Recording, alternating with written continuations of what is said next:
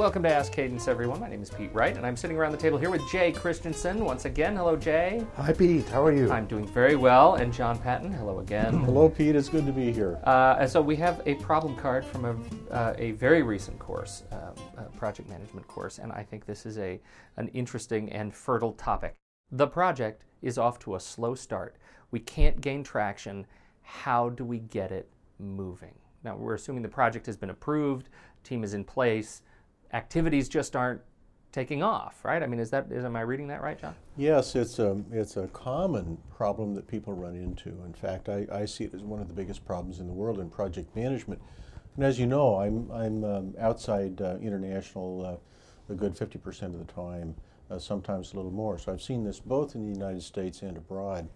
Um, there is um, really not enough focus nowadays on a life cycle approach to project management uh, or the early phases of the life cycle are poorly defined. Start, uh, get approval, then plan the project, then execute and control. What, why, what is that? If, I don't mean to stop you, John, but what is that a function of? Why are people moving too fast through these early stages? It's a very American uh, approach, uh, Pete. Uh, North and South uh, uh, Latin American approach is to get started on a project immediately, not even knowing what the outcome is, is is really going to be you're starting it with insufficient information because um, uh, we really value implementation activities, getting something done. Whereas in other parts of the world, there's a more balanced view. In fact, if we could balance different, uh, different uh, world views of where value is in the project management life cycle, uh, we would have a winner. And we think we have here at, at Cadence in, in our uh, life cycle, which puts uh, the initial uh, uh, phase, uh, often commonly described in America, into three phases think, study, and research. And what we often find, the first thing for a person to check uh, is what phase is the project in in the life cycle. It may have been uh, authorized to go ahead without sufficient definition. And that's typically uh, getting definition on what the scope of the project is, uh, at least high level, level scope, we call the research phase. So if you're running into all sorts of questions about, you know, they're unknowns, we don't have answers, that's typical on any project. But if it's to a high degree, lots of questions like this, and there are technical alternatives uh, and approaches still open, not selected, uh, then your focus is really to, to concentrate on research phase activities. And at least those sorts of questions happen in an appropriate place outside of project implementation. I think there are some cases, uh, I have seen this demonstrated a number of times, where project people are assigned a project, but they are not given the the reason behind the project, the business need that the project is attempting to address. So they have difficulty marketing the project to people who are providing resources that are needed to make progress on the project. Okay, so here it comes down to uh, just some standard project management approaches. Determine the life cycle and your appropriate activities.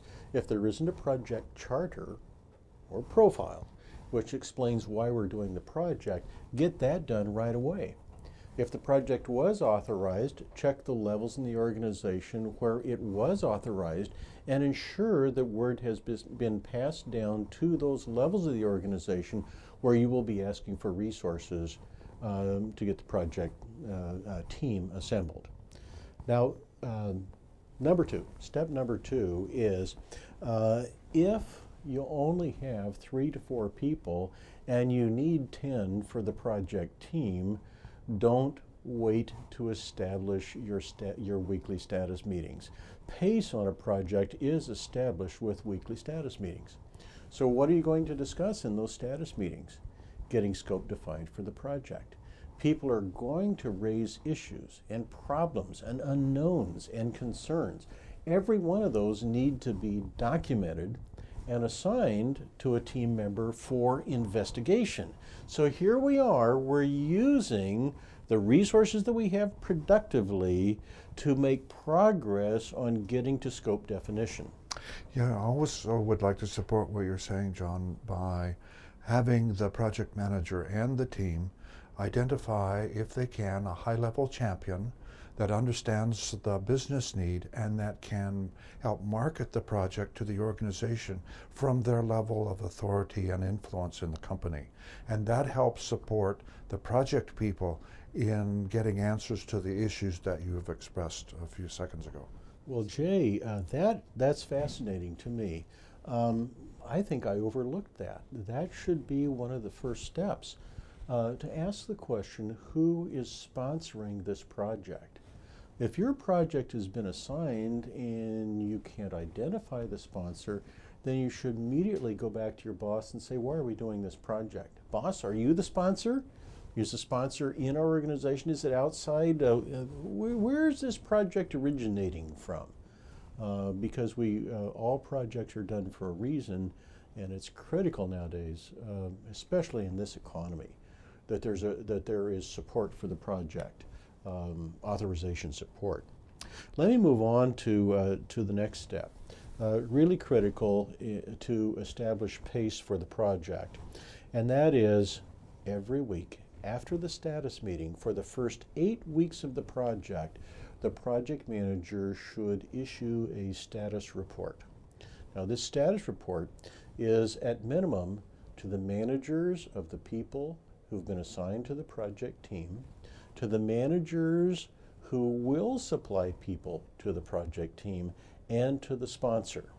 On this status report, they cover what we call the four whats what we did last week, what we're going to do this week, what the problems are, and what we're doing to resolve the problems. Uh, please realize that if you write this on Monday afternoon, you are making some promises as to what you will have done by next Monday. And that creates some good pressure on the project manager and on the existing team members to be active immediately this week on the project. And you know, you can see the pressure mounting by Wednesday or Thursday to get these things done, and even a decision uh, to work a Saturday, or uh, you know, if, if if things are not getting done, because we want to be, be able to say we made progress on Monday. Otherwise, this project will keep stumbling along. Well, it's interesting. I, I wonder if that process alone uh, tends to slip and, and sort of fall outside of view because what do these functional managers need to know with what this team member is doing? Shouldn't they be more interested in just how they're performing? Know that they're working on this project, they're performing well, and that's what they need for a review. But as soon as you put what they're doing on there, that level of accountability rises. Yes, it does, Pete, and and it's it's it's really the task work that one or multiple people are, are doing on the project. So here are the obstacles we're taking on this week. Here are the solutions to the problems that we had last week, you know, on on the page. And you can see uh, a scope uh, taking form and interest being created. And there may be cases where the team started off without knowing exactly what this project should be doing. And as they are completing tasks, they arrive at more of an understanding about what the project is intending to accomplish. So the team needs to be flexible each week in changing as necessary their direction so that they can continue to make project uh, progress, but still uh, delivering the business need. Yes. Now, I, uh, Jay, I want to make sure that our listeners are interpreting what you just said correctly. Uh, this, there is always a drive on the project manager's part towards a defined scope. So we don't want people following the will of the wisp through the swamp here, uh, taking on any definition or redefining the project on a weekly basis. Our activities are towards getting to a final uh, definition of scope. Correct. Uh, but there may be cases, uh, as you indicated earlier, where the research phase either was not done or not done completely. So the team is actually engaged in research phase activities. Yes, and uh, and those um, really should result in decisions being forwarded to the sponsor, uh, so that the um, um, results from those decisions uh, cause project definition. Now we're going to use. We do need to get into formal planning at some point here. So uh, the guideline I like to use always is the Pareto rule, 80-20. It's easier to get 80% of your team members fairly quickly And we acknowledge that the final 20% of that team may be a little more difficult. There may be delays in getting them. But uh, as soon as we, uh, I, I, would like it not to go beyond eight weeks. There, there is a more serious problem if you can't get the team in a couple of months. So uh, if we uh, have 80% of the team at four weeks, at three weeks, at six weeks, then we're going to go into formal planning. And this is uh, where, uh, according to our approach and method, we get everybody into a, a room and go through the, the steps of planning a project. Then we can go out with that project to get sign off by the sponsors, and that's where cost, schedule, and performance with their signatures get cast in concrete. Everything after that point would change through a change order on order on the project. And so there we are. So that's uh, there are some uh, uh some sound steps to get your project up and running, and to do so in in a way that essentially reframes the project into a life cycle approach. Uh, it, it's what experienced project managers do, Pete. Yeah. yeah. Well, and and you give the opportunity essentially, even even after a project has been formally approved, you actually are giving the opportunity to make that go no go decision again. Mm-hmm. Particularly if it's off to a slow start, if you don't have enough information. That's correct. As Jay says, if this project has been stalled in the research phase, there will be a series of go no go decisions, yeah. and then a final sort of, you know, it's defined. Let's go and, and plan our implementation. Well, thank you for the conversation and the discussion, uh, John, Jay, uh, and for all of you listening, thank you for downloading. Please continue to do so with uh, much uh, gusto and enthusiasm. And uh, until next week, this has been Ask Cadence.